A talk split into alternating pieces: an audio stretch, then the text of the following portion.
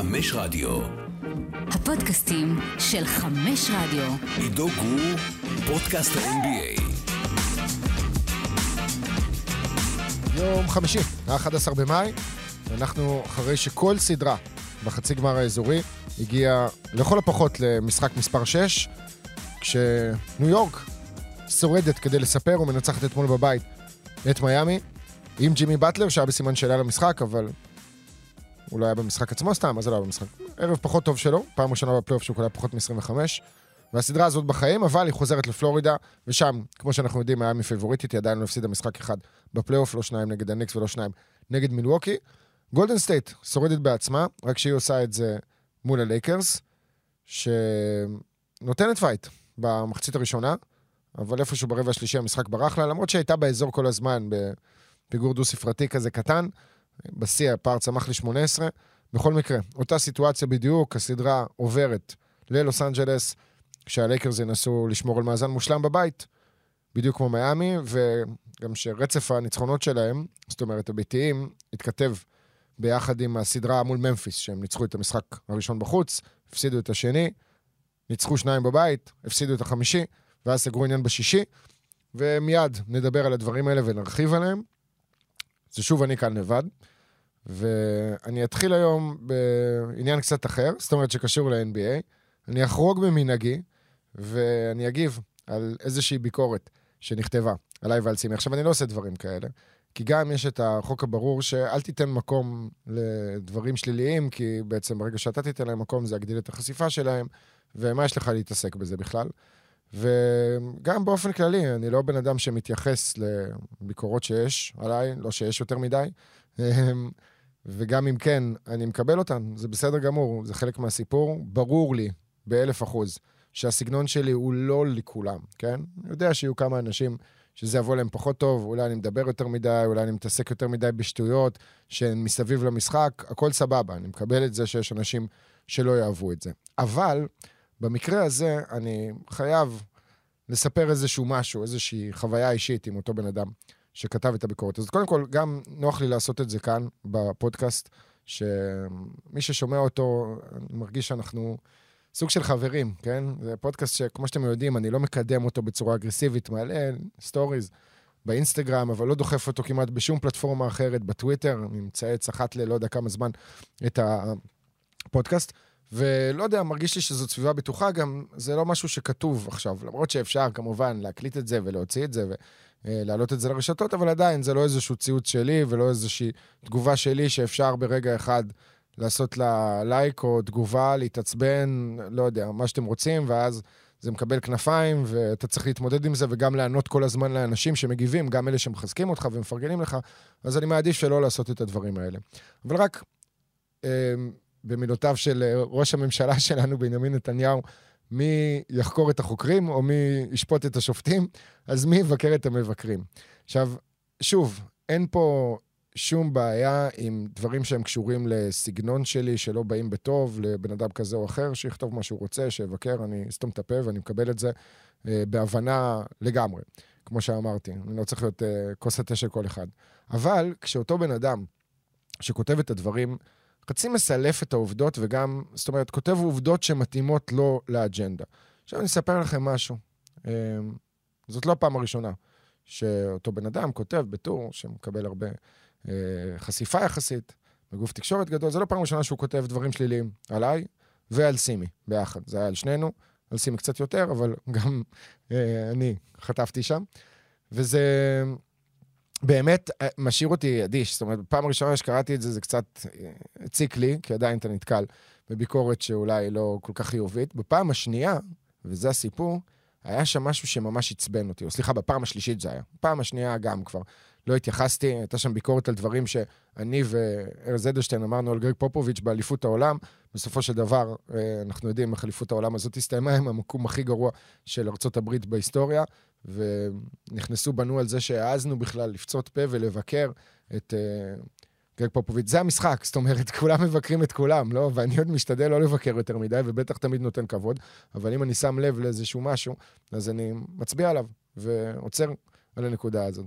בקיצור, זאת לא הפעם שעצבנה אותי. הפעם השלישית, אני חושב, הייתה לפני הדראפט של דני, אם אני זוכר נכון. או הדראפט של דני, או משהו בפיינלס, בקורונה, אה, באזור הזה, לא, לא סגור על זה, אל תתפסו אותי במילה עכשיו, אבל אני כן זוכר שקיבלתי הודעה באינסטגרם, ואתם יודעים שאני עונה לכולם, גם אם זה לוקח לי קצת זמן, בסוף אני חוזר לכל ההודעות. קיבלתי הודעה באינסטגרם לגבי... אה, מה? הנה, שוב, איבדתי את החוט מחשבה, כי אני פה פותח סוגריים וקופץ מנושא לנושא.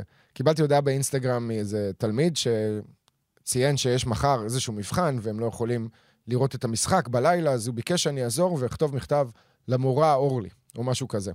ואני, שבדרך כלל אוהב שטויות וצחוקים ועניינים, דווקא כאן אמרתי, לא, לא מתאים. וזה בגלל שאני בא מבית של מורות ומחנכות ומנהלות. אימא שלי מורה, עכשיו היא כבר פנסיה, כן? אבל הייתה מורה כל החיים.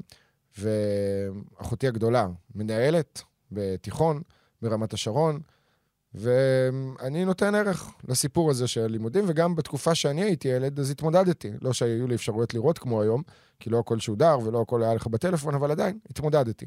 אז כתבתי לאותו ילד, שסורי, אבל אני לא יכול לשתף עם זה פעולה. אה, תתמודד, איך שלא תתמודד, אני לא יכול לקחת בזה חלק. אוקיי, אותו ילד, אני מניח, שלח את אותה הודעה גם לאלפרין ולהאוזמן ולעוד כמה חבר'ה מערוץ הספורט. אני חושב שגם לגברי. והם כולם קפצו על זה, זרמו, אמרו יאללה, צחוקים וזה. ואני מבין אותם, כן? צחוקים, לייקים, שטויות, אבל אה, שוב, זה היה בניגוד למצפון שלי. אז אני החלטתי שלא לקחת חלק בדבר הזה, לא לתת לזה יד. כי זה לא התאים לסיפור שאני מכיר מהבית, בכל מה שקשור לבית ספר, בכל מה שקשור ללימודים. אה, לא מוותרים על מבחנים בגלל שיש איזשהו משחק חשוב. אלה החיים, בסדר? כשאתה ילד, אתה ילד. כשאתה מבוגר יותר, תנסה לעשות לעצמך את הבחירות. בקיצור, הביקורת שנכתבה אה, על ידי אותו עיתונאי, כן, הייתה ביקורת, עזבו את, הדברים שהיו מסביב, כן? ספציפית, הוא כתב שהובלתי קמפיין אה, לדחות מבחנים כדי שאנשים יראו משחקים וכאלה. עכשיו, זה הפוך, וזה כל כך עצבן אותי, שהרמתי לו טלפון. ולא, לא חושב שדיברתי איתו אף פעם. אולי עלינו איזו תוכנית רדיו במשותף, משהו לפני חמש, שש, שמונה, תשע, עשר שנים. ואמרתי לו שאני, אין לי בעיה עם כל ביקורת, אבל נפגעתי מזה שאתה לקחת דברים ו... והפכת אותם. ואתה הצגת אותי בתור מישהו שעשה בדיוק את ההפך ממה שהוא עשה, והוא התנגד לזה. אמ, הייתה שיחה, לא הייתה לי שיחה נעימה איתו יותר מדי. מה שאני כן יכול לספר לכם, שבשיחה הזאת הוא אמר לי, תקשיב, אני לא יושב וכותב את הכל. אה, סליחה, אני לא יושב ורואה את הכל. חלק מהדברים מגיעים אליי, אנשים שולחים לי, מישהו שלח לי את זה, אז קיבלתם? זה הבן אדם שמפרק ויורד ומנסה להשפיל בסגנון שלו, אה, וללמד אנשים איך להיות עיתונאים ואיך להיות מגישים ואיך להיות שדרים, זה מי שלא בעצם רואה את הדברים בעצמו, אלא מקבל כל מיני חתיכות מפה ומשם. אה, זהו, מה שקרה בביקורת האחרונה, שוב, סגנון וזה לגיטימי. אה, אני חושב שהליגה היא, לא שאני צריך להסביר את עצמי, ואם אתם שומעים את הפודקאסט הזה, כנראה שאתם בסבבה עם הסגנון שלי, אבל אני חושב שהליגה זה כל כך הרבה יותר מכדורסל, וכן הייתי יכול אה, להתמקד בכדורסל. ומי שגם מכיר אותי יודע שכדורסל זה החיים שלי הרבה יותר מ-NBA, אה, ואני תלמיד של המשחק הזה, וכן, עשיתי קורס מאמנים בעבר, ותכף נגיע גם ליציאה הזאת, אבל אני בסיקור של ה-NBA חושב שזה עולם כל כך גדול, עם כל כך הרבה דברים שמדליקים אותנו ומצחיקים אותנו ומעצבנים אותנו, שהם גם מחוץ למשחק, וזה גם לפני הכל בידור ושואו בארצות הברית. כן, אנחנו פה באירופה או בשאר העולם לוקחים ספורט כמו דת, ואהדה של קבוצה זה משהו שאתם יודעים, כמו ספר, לא מחליפים בחיים. אה, ואי אפשר להחליף, לא משנה כמה הקבוצה גרועה ועושה לך רע, כי זה חלק מהאופי והמנטליות, אבל המנטליות שם היא מנטליות אחרת ואופי אחר, ואני יותר מתחבר למנטליות הזאת מאז שהייתי ילד, ואני מסתכל על הכל כעל בידור ועל מתח, ומבחינתי זה כמו, אמרתי את זה כבר, אני חושב, בפודקאסט, זה כמו לראות איזה סרט אימה לפעמים בקטע של הכדורסל, כן? שאתה לא יודע מה יקרה בכל התקפה, וקבוצה מובילה ב-14, ופתאום זה מתהפך והיא נתקעת, וקריסות מנטליות וכל מיני דברים כאלה. אז בעיניי זה הרבה יותר מכדורסל, ובגלל זה אני שם על זה פוקוס. הרבה פעמים. אבל בסדר, אני יכול לגמרי להבין שזה לא בטוב לכולם, ויש אנשים שאומרים, יאללה, אה, לא מעניינות אותנו השטויות שלו. אה, אבל ספציפית בואו נחזור לדברים שנכתבו, אוקיי? וצוינה שם העובדה שהגדרתי את זה שפילדלפיה קורסת במאני טיים, ובסוף המשחק הקבוצה הזאת ניצחה, אוקיי? ואת זה שסימי ביקר את דוק ריברס, ובסוף המאמן הזה ניצח. אה, וגם צוינה העובדה שאותו מאמן דוק ריברס לקח את מאמן רוקי העונה, אה, סליחה, את מאמן העונה בשנת הרוקי שלו, וזכה באליפות גם כמה שנים אחרי זה, ושימו לב, הוא אימן את נבחרת המזרח באולסטאר. זאת אומרת, זה קיבל את התג של כבוד הזה, אפשר לחשוב, שהקבוצה שלו הייתה, ב... אבל לציין את זה כאילו זה איזשהו הישג. מה לא צוין שם?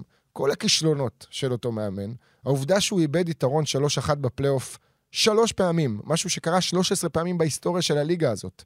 שלוש מהן לאותו מאמן, אוקיי? זה לא קרה יותר מפעם אחת לאף מאמן אחר. כל מיני כישלונות עוד פרי בכלל, יתרונות 3-1 או גמרים אזוריים שהיה קשה להגיע. בקיצור, לקח איזשהו רגע, הוציא אותו לגמרי מהקונטקסט, התעלם מהעובדה שלפני שנתיים פילדלפיה קרסה בבית, מנטלית, נגד אטלנטה, במשחק השביעי של הסדרה, בחצי גמר המזרח, באותו מעמד. זה לא קרה, נכון? זאת אומרת, הבן אדם שמשדר, הוא לא מדבר על דברים שהם מלאים בידע ובהיסטוריה, אלא הוא סתם זורק עכשיו איזשהו משהו, כי זה מה שהוא חושב.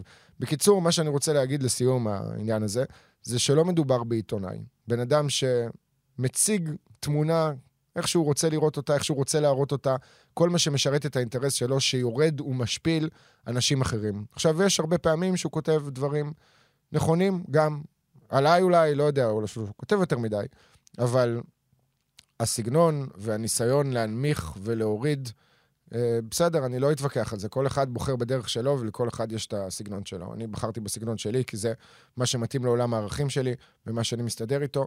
במקרה הזה, תלך על מה שאתה הולך, אבל לפחות תביא את העובדות כמו, כמו שהן. אתה יורד על אנשים, על התפקוד שלהם, בסדר גמור, רק כשאתה עושה את זה, תביא את העובדות בדיוק לאמיתן. ואל תצייר איזושהי תמונה ששוב, משרתת אך ורק את האינטרס שלך לש, לשלוח רפש על אנשים ולנסות להשפיע אותם. עכשיו, יכול להיות שאתם חושבים, אה, בגלל שאני מדבר על זה כבר איזה עשר דקות, שזה השפיע עליי וזה באמת שלא. באמת, באמת שלא. כשהדברים האלה קורים, וקרו לי עניינים כאלה, בעבר לא יותר מדי, אבל לאו דווקא ברמה של ביקורת או משהו כזה, אה, שנכתבה על ידי עיתונאי כזה או אחר, אלה דברים אחרים. גם במהלך הדרך שלי כאן בערוץ, אני תמיד מעדיף לסתום את הפה. פשוט לשתוק, לא להגיב על כלום ושום דבר, להתמודד עם מה שלא יבוא, לא שפה בא איזשהו משהו, כן? אבל עכשיו אמרתי, אוקיי, יש לי את הפודקאסט, זה סוג של סביבה בטוחה כזאת שאני מרגיש בה, שהיא סביבה אישית, ואני באמת בטוח שכולכם כאן כנראה תומכים בי וחושבים בדיוק ההפך מהדברים שאותו עיתונאי כתב. מה גם שהסגנון שלי ושל סימי זה סגנון מאוד ספציפי. כן, אנחנו לא שדרים רגילים, אני לא שדר רגיל, אני לא חושב שיש לי איזשהו קול מושלם שיכול לצעוק אה, או להרים ברגעים גדולים. יותר מדי, ואני גם פחות קלישאתי, ואין מה לעשות. יש הרבה פעמים שצריך את הקלישאות וצריך אה, לדבר בצורה מסוימת, ולפעמים אני מנסה להרים את עצמי למעמד, אבל אה, כשאני וסימי עושים שידור ביחד, אז כן, אני מדליק אותו ומנסה שיצחיק את הצופים, ועושה לו over-under-ים של ג'ימי, ושואל אותו שאלות נקודתיות שאני יודע שיוציאו ממנו דברים מסוימים. לא, יש דברים מסוימים שאני לא רוצה להוציא ממנו, כן? וימשיך לכתבו באותה ביקורת, ואוקיי, את זה אני גם יכול להבין למה יש ביקורת על זה, אה, אבל זהו, בגדול. חפרתי, סיימתי, בואו נעבור לחצי גמר האזורים. אז אמרנו שכל סדרה הגיעה לפחות למשחק שישי, זאת שנה שנייה ברציפות שזה קורה. וזה לא משהו שקורה הרבה פעמים בפלייאוף, כי איכשהו בסיבוב השני תמיד יש לנו סדרות שמסתיימות בחמישה משחקים, אפילו ב-sweep. שנה שעברה היה לנו את בוסטון מילווקי, שהסתיימה ב-4-3, מיאמי ניצחה את פילדלפיה 4-2, אבל זאת הייתה סדרה מאוד חד צדדית. דאלאס ניצחה את פיניקס במשחק שביעי 4-3, וגולדן סטייט ניצחה את ממפיס 4-2, גם בסדרה חד צדדית. הפעם קשה להגיד שיש לנו סדרות חד צדדיות. אמ, אולי הניקס נגד מיאמי, קצת, למרות שהניקס ניצחו בצורה מרשימה, ואולי זה ייתן להם קצת אנרגיות ואמונה בעיקר לקראת המשחק הבא, כי ההתקפה שלהם קטסטרופה בסדרה הזאת, ואם לא ג'לן ברנסון, הם עפים ב-sweep פחות או יותר, כי הוא ניצח לגמרי את המשחק השני עם 30 נקודות, בהופעה במחצית השנייה של 23 נקודות, וניצח לגמרי את המשחק החמישי עם 38 נקודות, שיא קריירה שלו בפלייאוף, וכמעט עשה שם גם triple double. אחוזים גבוהים. ארג'יי בארט בשני משחקים האחרונים חזר לשחק בצורה הרבה יותר החלטית, נחושה, עם uh, מעל ל-50% מהשדה, מעל ל-20 נקודות בשני המשחקים. ג'וליאס רנדל במשחק האחרון עם 4 שלשות, 24 נקודות אני חושב שהוא כלה, 23, גם ב-8 מ-13 מהשדה, עדיין מאבד יותר מדי, אבל זה בסדר. והניקס זאת הבעיה שלהם בסדרה הזאת, ההתקפה שלהם פשוט על הפנים, מביכה. וגם אתמול, אגב, במשחק החמישי בסדרה, ברבע הראשון הם איכשהו גירדו איזה 15 נקודות, ברבע השני הם uh, עשו את הריצה שלהם 38 נקודות, ואז בשלישי כבר פתחו פער דו-ספרתי, ושמרו עליו עד לסיום, למרות שמיאמי עדיין הייתה שם באזור. וזאת מרגישה סדרה שמיאמי יכולה לנצח מתי שהיא רוצה, גם אתמול, לצורך העניין. אה, משהו בשפת הגוף של שחקני האיט שידר איזושהי שאננות כזאת של בואו נסגור את הסדרה בפלורידה. אני נגד הדברים האלה. שוב, זה מחזיר אותנו גם לסיפור הזה של האחוזים של קבוצות שהצליחו לנצח אחרי פיגור 1-3 בסדרה, וזה היה המצב גם בסדרה של מיאמי נגד הניקס. סביר להניח שהסדרה הזאת תיגמר מחר בלילה, זאת אומרת בין שישי לשבת, אבל uh, בואו נתחיל את השיח שלנו למשחק הטרי שהסתיים בין גולדן סטייט ללייקרס. הווריורס מנצחים 121-106, מצמצמים את המצב בסדרה ל-3-2. סטף קרי מוביל את רשימת הקלעים, ומה שאנחנו רואים מסטף בשני המשחקים האחרונים, בכלל בפלייאוף הזה, אבל בשני המשחקים האחרונים זה הרבה יותר חריג. זה רכז, רכז במלוא מובן המילה. מחזיק את הכדור הרבה יותר ממה שהחזיק אותו בעבר, ה-usage rate הכי גבוה שלו במשחקי פלייאוף בכלל.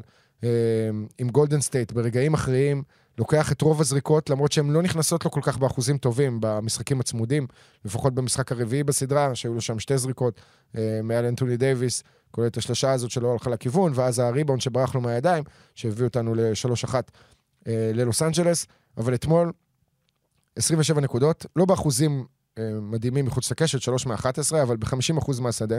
נעצר על שמונה אסיסטים, למרות שהיה יכול בקלות להגיע ל-double double. כשמשחק לפני זה הוא עשה את ה-triple double השלישי שלו בקריירה בפלייאוף. עם מעל 30 נקודות, 14 אסיסטים ועשרה כדורים חוזרים. השניים הקודמים היו בגמר ב-2017, היה אחד נגד קליבלנד, וב-2019 היה אחד נגד פורטלנד. זאת אומרת ששניים מהטריפל דאבלים שלו הגיעו נגד לברון, וגם יפה לראות את המספר פעמים שלברון וסטף מוצאים את עצמם אחד מול השני בהגנה והתקפה. זה בעיקר קורה כש...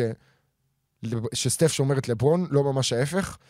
Uh, הוא מתמודד איתו ברמה סבירה. משתמש בפלג הגוף העליון, הוא הרבה יותר חזק ממה שהוא היה בעבר. למרות שלברון דוחף ודוחף ודוחף ומשפר מיקום, עדיין לוקח את הזריקות האלה ב-fadeaway וקצת בורח לפעמים מהסל. Uh, אני חושב שהוא יכול לתקוף את סטף יותר, מצד שני יש גם את החשש הזה מעבירות תוקף. Uh, הוא נותן הצגה, סטף קרי, בסדרה הזאת, והוא מוכיח לנו שהוא שחקן הרבה יותר גדול ממה שהוא קיבל קרדיט עליו, בגלל שהאליפות הראשונה, הוא לא הצטיין ממש ב-Finals, שאנדרה איגודלה קיבל את ה-MVP של סדרת הגמר, וב-2016 הוא גם לא ממש הצטיין. אנשים שכחו, אני חושב שהוא נפצע בתחילת הפלייאוף הזה נגד יוסטון, כשמוטיונאס שם החליק, ואז הוא, אה, יותר נכון, נפל על הרצפה, ואז סטף החליק על אותה נקודה. מקווה שאני זוכר את זה נכון, וזה לא היה שנה אחרי זה. יכול להיות שזה היה שנה אחרי זה, אבל um, שנה אחרי זה כבר היה את קווין דורנט, וגם ב-2018 היה את קווין דורנט, וב-2019, שדורנט היה פצוע בסדרת הגמר, um, סטף לא ממש הצליח לקחת את הווריורס לאליפות, למרות שהוא קבע שם uh, שיא נקודות בפלייאוף לפני ה-50 נקודות שלו במשחק השביעי נגד uh, סקרמנטו. אבל עכשיו, אחרי העונה שעברה, בעיקר אחרי הסדרה נגד בוסטון, אחרי המשחק המדהים שלו בחוץ, שאיזן את המצב בסדרה. עשה 2-2 והחזיר את הסדרה לסן פרנסיסקו, גולדנסטייט ניצחה שם, ואז כבר סגרה עניין אחרי זה. אמ, באמת שהוא superstar ענק, וכיף לראות אותו רק אז, וסטיב קר קצת לא בסדר, תדעו לכם, באמת. זאת אומרת, הוא מנע מאיתנו את סטף הרכז המון המון שנים. וכשאתם מסתכלים על סטף הרכז, אתם רואים מסירות שהן style של סטיב נש מחובר במג'יק מאחורי הגב, shovel passes כאלה, ביד ימין, ביד שמאל, גם outlet-ים, באונס פסים, ב-drive-ים, ה-dish-ים הקטנים, handoff-ים, הוא כל כך מוכשר והוא לא מקבל איזה קרדיט. המספרים של האסיסטים שלו הם נמוכים יותר מהמספרים של דריימון גרין כל השנים האלה, ובגלל זה גם אנחנו מתקשים תמיד, זאת אומרת, אנחנו זה כולנו, כל אלה שמדברים ועושים מיקומים בכל הזמנים וכל מיני דיונים של גוטס. אה, אה, רגע. נקטע לי הקו מחשבה, כי פתאום אמרתי את המילה גוט נראה לי שהיה שם משהו בביקורת הזאת שקשור לגוט. אה, לא משנה, סטף קרי גדול, הבנתם את הסיפור? אנחנו שהתקשינו לשים אותו ביחד בהגדרה הזאת של ה-point guard מול מג'יק, מול שחקנים אחרים, מול אייזיאה תומאס וכולי, אז הוא שם, הוא לגמרי שם. ופשוט ב-system של גולדן סטייט לא ראינו את זה. יכול מאוד להיות שאם הוא היה רכז כל הזמן, אז הווריורס היו עוד כמה אליפויות, אבל שימו את זה בצד. גולדן סטייט עדיין בפיגור, 2-3 בסדרה הזאת, ודיברנו על המספר הזה של קבוצות שחזרו מפיגור של 1-3. גולדן סטייט היא אחת שעשתה את זה ב-2016, בגמר מערב נגד אוקלהומה סיטי, עם game uh, 6, עם קליי game 6, uh, מאז הוא קיבל את הכינוי הזה, ועם uh, שלשול, פחות או יותר, של אה, ראסל ווסטבוק וקווין דורנט ברבע הרביעי של אותו משחק, באיזה סיפור מפורסם שהוביל לעזיבה של דורנט ולהצטרפות לגולדן סטייט. אמ, ורגע אחרי זה בגמר כמובן, קליבלנד חזרה מפיגור 1-3. דנבר עשתה את זה פעמיים ברציפות, באותו פלייאוף אף קבוצה לא עשתה את זה בהיסטוריה פעמיים ברציפות. זה קרה בבועה, נגד יוטה בסיבוב הראשון ונגד הקליפרס בסיבוב השני, אבל הפסידה בגמר המערב ללייקרס, גמר מערב שאולי נקבל אותו אה, בעוד כמה ימים. שחזור שלו, ממה שקרה ב-2020, בכלל אנחנו ברוח שחזור התקופה. אם אה, מיאמי תגיע לגמר המזרח נגד בוסטון, שעכשיו בפיגור 2-3 נגד פילי, נגיע גם לסדרה הזאת בהמשך, אז אה, אנחנו יכולים לקבל גמר מזרח זהה לחלוטין בשני הקונפרנסים, במערב ובמזרח, ואולי לקבל גמר NBA זהה לחלוטין, אם הלייקרס ישחקו נגד מיאמי, בדיוק למה שקרה לפני שלוש שנים בבועה, ואני מזכיר לכם שכולם זלזלו, או יותר נכון, קצת אה, הורידו מהערך של האליפות הזאת, הגדירו אותה כאליפות עם כוכבית, כי לברון ג'יימס לא היה צריך לטוס מעיר לעיר, וההתאוששות הייתה אחרת לגמרי, ולא היו הסחות דעת, וכנ"ל אנטוני דייוויס, שהוא שחקן שנוטה להיפצע, וכולם ישנו טוב מאוד, ומיאמי זאת קבוצה שמראש מתאמנת בבסיסים צבאיים אמריקאים ב off season, וזה מתאים לה להיות סגורה כמו איזו יחידה צבאית עכשיו, שצריכה להוציא לפועל איזושהי משימה טקטית נקודתית, אה, ולכן שתי הקבוצות האלה הצליחו להגיע עד לשם, ודנבר חזרה מפיגור 1-3 אה, רק נגד שתי קבוצות בלי אופי, ובגלל שלא היה קהל ולא הייתה אווירה, וזה בעצם לא מרגיש כמו משחק ביתי, אז כל משחק הוא אותו דבר, אז אלמנט הביתיות, יש לו פה משמעות מאוד מאוד גדולה. אה, לגבי מיאמי, אף אחד לא אמר יותר מדי, חוץ מזה שכשהיא הדיחה את מילווקי זה היה הרבה בגלל הפציעה של יאניס, למרות שהוא לא היה פצוע במשחק הראשון ובמשחק השני, לדעתי, הוא נפצע, אם אני זוכר נכון. אה, בוסטון, גם, אף אחד לא אה, לכלך עליה. פרגנו לבוסטון, מפרגנים לבוסטון. למרות שעכשיו, אולי קצת פחות בתקופה האחרונה, ונראה איך הסיפור שלהם מתפתח. בכל מה שקשור לווריורס, חזרה היא אפשרית לגמרי. כי היא אלופה, וכי היא מאמינה בעצמה, וכי הלחץ עכשיו הוא על הלייקרס בצורה מסוימת. למרות שהווריורס, מבחינתם הדחה, חצי גמר מערב, זה כישלון, סוג של כישלון, אפשר להגיד את זה. אגב, יאניס ראיתי העלה את הציטוט שלו עכשיו, מהמסיבת עיתונאים הזאת, הנה, אני פותח שוב סוגריים, בטוויטר, באינסטגרם, ווטאבר, והכניס בפנים uh, כל מיני ציטוטים של קובי, שגם מדבר על מה זה כישלון בעצם, אם אפשר להגדיר את זה כישלון, אנחנו צריכים לקום כל יום מחדש וזה, והוא מתעסק בזה הרבה, וכולם מתעסקים בזה, האמת, אז כנראה שזה צף לו, ואנחנו כבר שבועיים פלוס אחרי הסיפור. אז אני חייב להגיד, שוב, למען ההגינות, כן, וחוסר בצביעות, ואני בן אדם שלפעמים משתק אותי להגיד דברים מסוימים, או לעשות דברים מסוימים, בגלל שבעבר אולי אמרתי, חשבתי, זה לא משנה, זה האישוס שלי, כן? אפשר להתקדם וגם אפשר לשנות את הדעה והכל, אבל ספציפית, לקחת כאן אה, את הציטוטים האלה של קובי ולהתעלם מציטוטים אחרים של קובי אחרי סדרות גמר, שהוא אומר, המטרה הייתה לקחת אליפות, אז, ולא שואלים אותו שם אם זה כישלון בכלל. איך אתה מגדיר את העונה הזאת? אז הוא אומר, אה, היית MVP, היית פה, שם, זה היה ב-2008. אה, שהם הפסידו בגמר לבוסטון, אז הוא אמר, המטרה הייתה, היעד היה לקחת אליפות, לא השגנו את היעד הזה, אז נגדיר את זה ככישלון. זה בסדר להגיד את המילה כישלון, אה, אבל לא משנה, הוא פתח דיון למקומות אחרים לגמרי, וגם קשה להשליך מהעולם של הספורטאים לעולם של אה, בני התמותה, אבל דיברנו גם על הסיפור הזה כבר. לא זוכר איך פתחתי את הסוגריים עכשיו עם אה, יאניס ואיך הגעתי ליאניס, אבל שורה תחתונה, התמונה הזאת של הפלייאוף, שנראית כמו, כל פעם שאני כאילו שוכח ומנסה לחזור, אני אומר שורה תחתונה, ואיכשהו זה מחזיר לי את זה. התמונה הזאת של הפלייאוף, שמזכירה את התמונה של הפלייאוף לפני שלוש שנים, והקבוצות האלה זה קבוצות ששמרו על הכוכבים שלהן. זאת אומרת, לברון ודייוויס, עדיין שני השחקנים המובילים, אה, גם דניס שרודר היה באליפות הזאת בבועה עם הלייקרס. בבוסטון כמובן זה בראון, זה טייטום, זה מרקוס סמארט, ובמיאמי זה ג'ימי ובאם אדבאיו. ועוד קצת מסביב, קייל לאורי לא היה שם, דנקן רובינסון היה שם, טיילר הירו, בואו נראה. היה דיבור בהתחלה, כשהוא נפצע במשחק הראשון של הפלייאוף, שאם הוא אה, יחזור לשחק העונה, זה יהיה בסדרת הגמר. אז אולי מיאמי באמת תסדר לו איזשהו קאמבק. אה,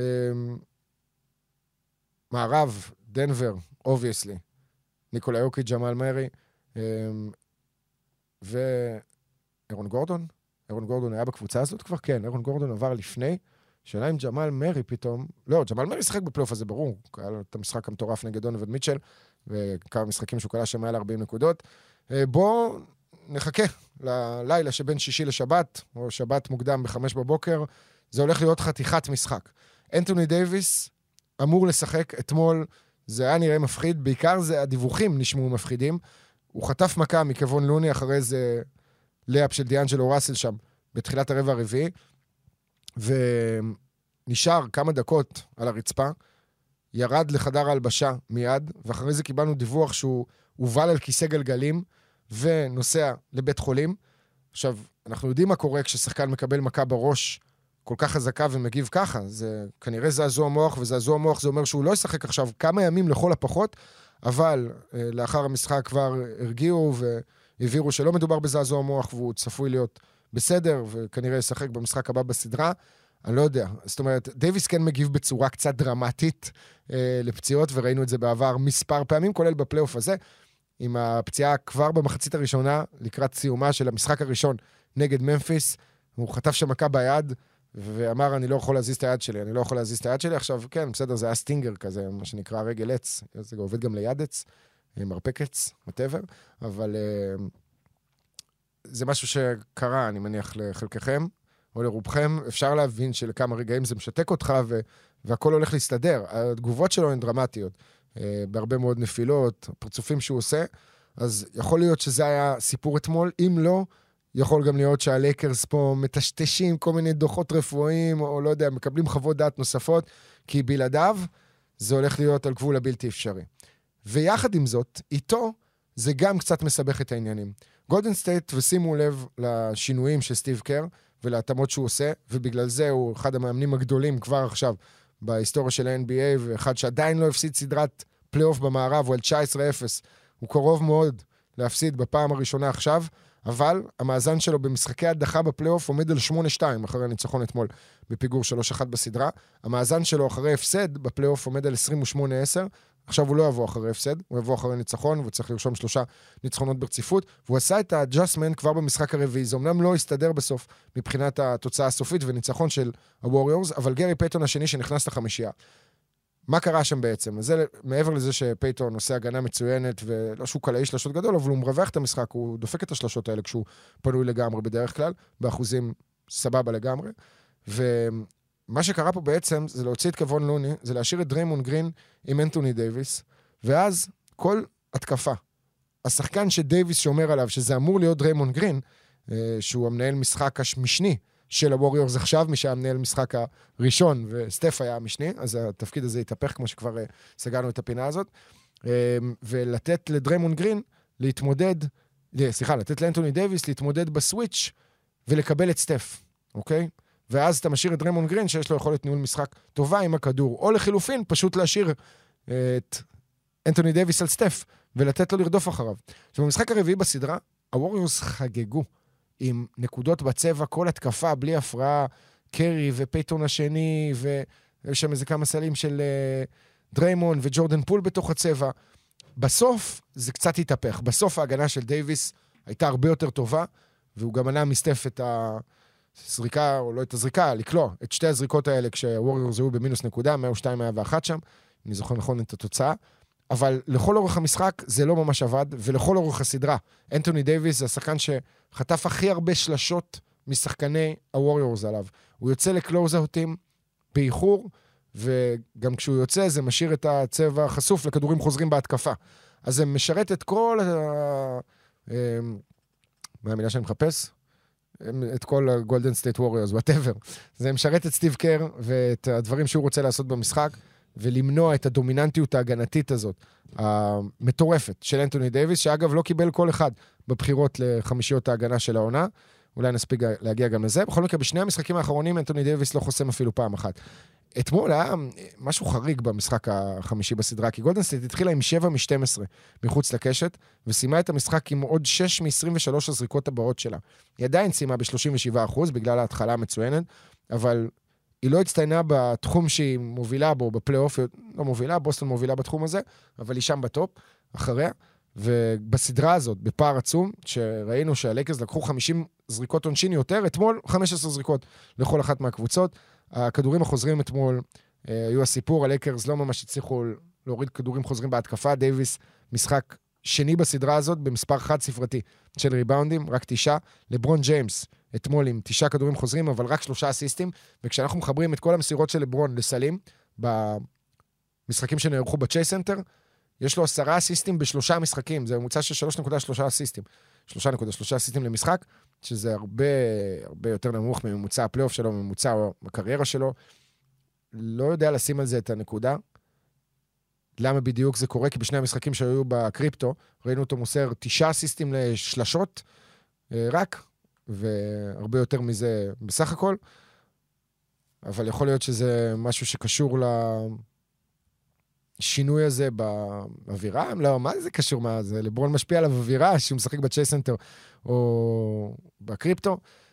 בוא נראה, שווה לשים על זה עין, כי כשלברון, עם החדירות וההוצאות שלו, הוא מקום ראשון בהיסטוריה של ה-NBA באסיסטים לשלשות. הוא מקום רביעי באסיסטים בכל הזמנים, והוא לא יעבור בחיים את ג'ון סטוקטון, למרות שלכו תדעו, בקצב שהוא ימשיך לשחק אולי עם עוד 6-7 שנים, גם השיא הזה יישבר. אה, אבל באסיסטים לשלשות הוא כבר עכשיו מקום ראשון בהיסטוריה, וראינו את זה גם במשחק הרביעי בסדרה, עם המסירות האלה ללוני ווקר, שאגב, אתמול מסר שני אסיסטים לשלשות, והוא היה סיפור, תראו כמה הקצב פה מהיר בפלייאוף, שאי אפשר עוד, לא הספקתי לדבר בכלל על המשחק המעולה של לוני ווקר ועל הסיפור שלו. אז נשים רגע בצד את כל העניין של הכדורסל ולהוציא את דייוויס החוצה. גולדן סטייט תמשיך לעשות את זה, בטח אה, בהנחה שהוא ישחק כמובן. אם, לא תס, אם הוא לא ישחק, זה יהיה סיפור אחר לגמרי, שאני לא יודע בכלל איך לגשת אליו, איך פותרים אותו מבחינת ליינאפים. וניין גבריאל, מן הסתם, יצטרך לשחק הרבה יותר דקות, אבל יותר עמוק מזה, מה טריסטן תומפסון? זאת אומרת, ללוס אנג'לס אין סנטרים. וזה לא שדייוויס הוא סנטר קלאסי, אבל הוא סנטר מודרני. עם היכולת שלו לקלוע מה mid range, למרות שהמספרים שם גם לא כל כך מחמיאים, אה, כשמסתכלים על זה עונתית, הוא בתחתית של הרשימה, בעשרה התחתונים. אבל יש להם בסגל את טריסטן תומפסון, וניין גבריאל בתור גבוהים שעולים מהספסל ויכולים להתאים לתפקיד כזה. יחד עם רוי האצ'ימורה, תשחקו אותו בחמש. זה יכול להיות בעיה. מצד שני, זה יכול לבלגן את המשחק, ולכו תדעו, אם גולדן סטייט תצליח להגיב לסיפור הזה, משחק מספר 6 בסדרה, ב-5 בבוקר, כמו שציינתי, ומילה אחרונה פה על לוני ווקר, שקלע 15 נקודות ברבע הרביעי של משחק מספר 4. לוני ווקר נכנס לליגה עם תספורת הזויה כזאת, ממש מפוזרת, מבולגנת, עם uh, ספייקים, נראה כמו חצי זרבוב, חצי uh, איש פאנק. כולנו צחקנו על זה, כי זה באמת נראה לא במקום, אבל כמה שנים אחרי שהוא היה בליגה, פתאום uh, ראינו שהוא הסתפר. ואולי בפוסט שהוא חשף בו את ההתעללות המינית שהוא עבר בתור ילד מקרובי משפחה, הוא לא ציין שמות, הוא אמר שזה מאחוריו, אבל הוא כן... אה, חשף את העובדה שכל הילדות הוא חשב שמשהו, אה, הוא פחד, הוא היה בפחד תמידי, והוא לא היה יכול להתבטא, וזאת הייתה הפעם היחידה שהוא הרגיש שהוא יכול באמת להתבטא. אה, דרך השיער שלו, ובגלל זה הוא היה כמו שהוא היה, ועכשיו הוא שם את כל הדברים האלה מאחוריו ומסתכל קדימה. אז זה הסיפור של לוני ווקר, שהוא גם שחקן שחקן, ואנחנו דיברנו על זה בפודקאסט כאן, לכל אורך הפלייאוף. הלייקרס עמוקים. הסיפור של הלייקרס העונה, זה שמעבר ללברון ואנטוני דייוויס, שלא צריכים אפילו להיות בשיאם, אה, אולי משחק פה, משחק שם, פשוט בכל משחק אחר יש מישהו נוסף שמגיע לאיזה peak. זה התחיל עם רוי האצ'ימורה, זה עבר לאוסטין ריבס, שעשה את זה כמה פעמים במהלך הפלייאוף, לוני ווקר הצטרף לרשימה הזאת, אה, דניס שרודר עשה את זה ועושה את זה. אפילו את ג'ארד ונדרבילט, שלא קולע יותר מדי נקודות, אפשר להכניס לרשימה בקטנה כאיזשהו שחקן שהשפיע קצת, ו... זה בלי שאמרתי את השם של דיאנג'לו ראסל, שהיו לו כבר שני משחקים גדולים. בפלייאוף הזה, אחד נגד הווריורס ואחד נגד ממפיס. בקיצור, קבוצה עמוקה, קבוצה חזקה, הגנה הכי טובה בפלייאוף שנשארה. בואו נראה את משחק מספר 6, זה יהיה חתיכת סיפור. בשלב הזה, לא משנה מי תנצח, אני חושב שהיא פיבוריטית לנצח את הסיבוב הבא, גם עם העובדה שהיא תגיע אליו ללא יתרון ביתיות. כי בין אם זאת תהיה דנבר או פיניקס, הם עם מאזן טוב יותר, והם יארחו את הסדרה הזאת. לגבי דנבר ופיניקס, 3-2, המשחק השישי הלילה. אה, הסאנס בבית ובחוץ זה סיפור אחר לגמרי בסדרה הזאת. דווין בוקר וקווין דורנט חזרו לממדים הרגילים של בני אנוש, לא שהם בני אנוש בשום צורה, אה, ודנבר ניצלה את זה, ויוקיץ' עם עוד טריפל דאבל, והנאגטס נראים כמו פיבוריטים ברורים, גם במשחק השישי בסדרה, שכריס פול לא ישחק בו, כי כמה פיניקס יכולה להסתמך על שני שחקנים. אמ, במשחק הרביעי בסדרה, סוף סוף הספסל שלה הופיע עם טי.ג'יי וורן וג'וק לנדייל, ואני מניח שנראה את זה גם אה, עכשיו, אבל בסופו של דבר הסדרה הזאת מתנקזת כנראה למשחק מספר 7 עם ניצחונות בית אה, כל הדרך. לא נרחיב עליה יותר מדי, כי גם אה, הזמן עבר, ופשוט חפרתי פה על עניינים אחרים. אה, אז אני רוצה לדבר קצת יותר על סדרה אחרת. בוסטון נגד פילדלפיה. משחק מספר 6, הלילה. בווילס פארגו סנטר. הסיקסרס לא היו בגמר המזרח מאז 2001, אפרופו קריסות מנטליות של הסיקסרס. הסלטיקס, שנה שעברה, באותה סיטואציה בדיוק. שוויון 2, מפסידים את משחק מספר 5 בבית, במשחק צמוד לפילדלפיה, לפילדלפיה, אני אומר, למילווקי, כמעט באותה תוצאה שנגמר המשחק הרביעי בסדרה, זה שארדן ניצח. עם השלושת ניצחון. 110-107, נוסעים למילווקי, לפייסר פורם, מנצחים ב-16 הפרש. ג'ייסון טייטום עושה שיא קריירה בפלייאוף של 46 נקודות, משחק אחרי מפרקים את הבאקס 109-81 בחצי גמר המזרח, ועולים לגמר האזורי. לא אומר שזה יקרה שוב, אם יש קבוצה שזה יכול לקרות לה, זאת פילדלפיה. השדים רדפו אותה, שדים יכולים לרדוף אותה. הם עושים את זה כבר כמה שנים. הזכרנו, זו קבוצה שנכשלה בשנים האחרונות הרבה מאוד פעמים, וברוב השנים האלה, מ-2018, היא כמעט תמיד עושה סיבוב שני.